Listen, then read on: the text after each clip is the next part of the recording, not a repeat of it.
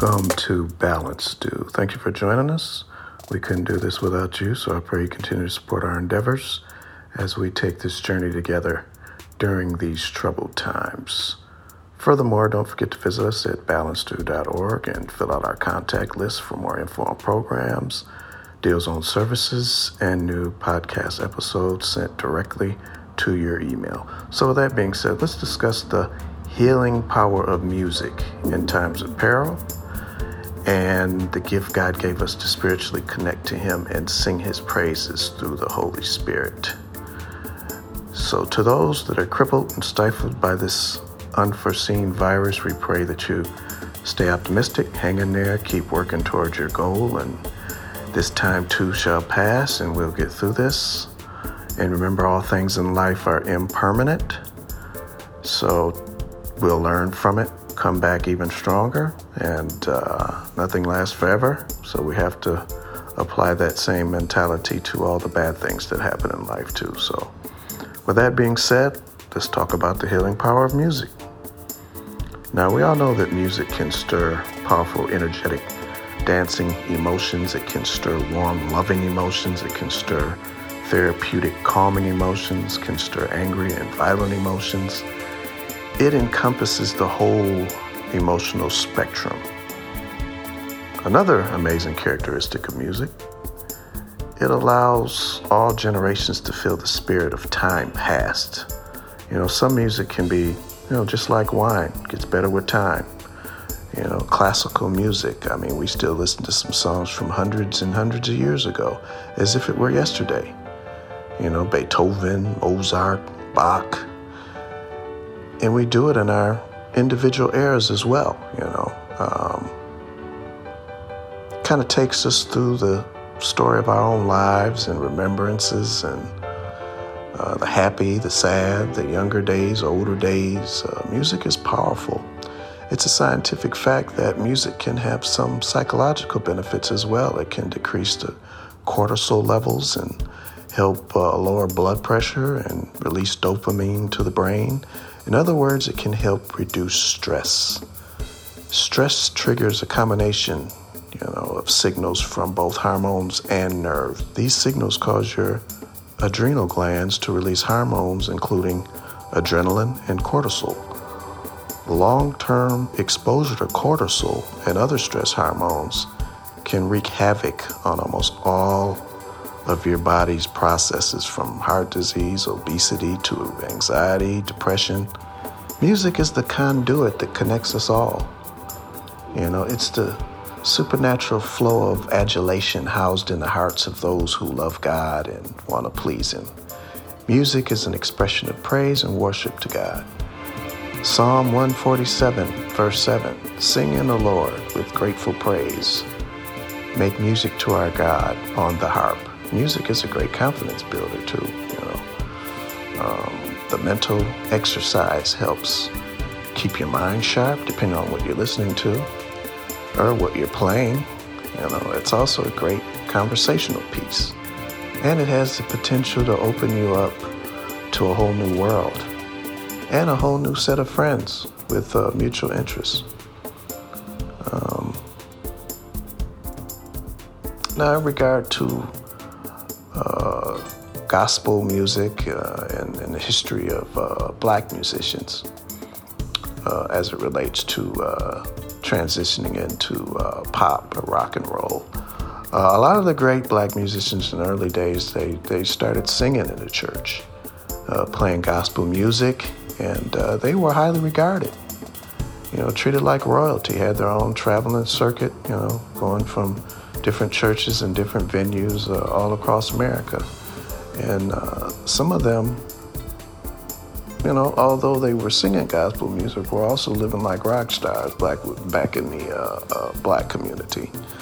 Um, a lot of the well known singers in the 20th uh, century that made the transition from gospel to pop and, then, you know, uh, later to rhythm and blues um, Sam Cooke, Aretha Franklin, uh, Ray Charles, Stevie Wonder, uh, the list goes on and on. Marvin Gaye, Um, and that wasn't exactly an easy transition. There were uh, implications to that.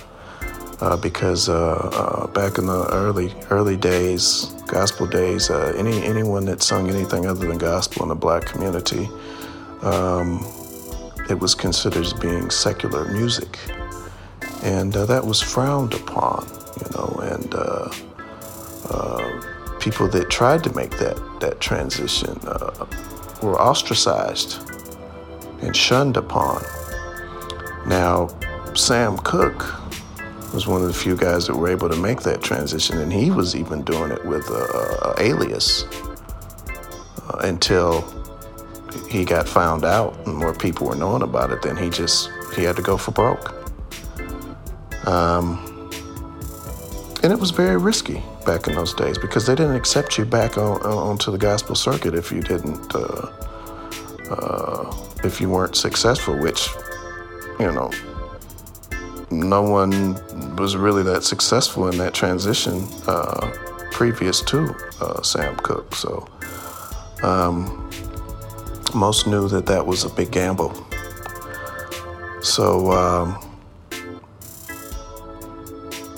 once he made that transition to pop music, uh, then a lot of other um, black musicians uh, would, would follow his lead. Um, Aretha Franklin, she found a lot of success. Her father was a, a minister. Uh, Marvin Gaye, also, his father was also a minister. And it's a well known fact that uh, Marvin Gaye um, constantly uh, sought his, his father's approval in regards to his musical career. And uh, ultimately ended up getting killed by his father, who was a minister. Uh, so a lot of a lot of artists in that era faced uh, criticism for uh, transitioning over to secular music. And Ray Charles, he, you know, just like a lot of artists, uh, used a lot of uh, church hymns and uh, rhythms and stuff in his in his music. He just changed the lyrics to a lot of the songs, and uh, it took off. You know, a lot of the um, the universal appeal to it took off, and um, so there were a wave of artists that made that transition. Then you had your your uh, Motown uh, machine ushering into the '60s and the civil rights movements, and uh, then you also had the the um, the white groups that borrowed gospel rhythms and, and, hymns too, like the Beatles, the Rolling Stones, um, and you had Jimi Hendrix too. That was uh, uh, made the transition to rock and roll and uh, music is a way also of, uh, like I said, uh, delivering uh, rallying calls against social injustice, violence, racism. Some of the more popular art, popular artists during the 50s and 60s, you know, you had your Curtis Mayfield and the Impressions, you had James Brown. You know, now you have the hip hop that's universally accepted and loved, which was, you know, of course, derived from uh, rhythm and blues. So music is the great equalizer, you know. Um, everybody loves a soul that can pervade beautiful vocal sounds or great musical arrangements from an instrument. Doesn't matter what the appearance of the person. Chances are he or she will be loved and admired. Um, and those feelings of love for that person are usually greatly enhanced with uh, with musical talents. So, the conclusion to this, you know, uh, music is a great way to direct your emotions when you're feeling down and you, you want to remember some good times with, with people whom have passed on. Listen to the music, it transcends time. You want to remember a time that you and a loved one both enjoyed together? Listen to some music. Want to study? Want to feel calm? Listen to some music. But don't let the music influence you in a negative way. Sometimes the sound can be you know, so attractive that, that uh, you ignore the lyrics. And uh, the lyrics might be uh, less than desirable, but you may not even pay attention to it because you, you're so um, so attracted to the sound, and therefore you keep listening to the music and the lyrics, and and uh, you might become numb to the message that's that's uh, being delivered in the lyrics, and it might be something negative, might be something negative toward women, or it might be some devil worshiping music or something. And uh, my only suggestion is listen to the lyrics too. Make sure you're getting, you know, you're getting the whole experience, so that that way you can make sure that you're uh, not feeding your brain some some negativity that will do you more harm than good in the future. So be responsible in your your uh, your music, and and don't forget to give praise to the Lord. Okay, that concludes today's show. Thank you for supporting Balance Due. We're a veteran owned, tax exempt nonprofit organization. All proceeds from donations go toward furthering our message of inspiration, positivity, and unique ideas, all geared towards strengthening the community. We need your continued support, whether it's listening to our podcast, reviewing it, sharing it, volunteering, or donating. For more info on upcoming events, podcast programs, and new services, please visit our website and register.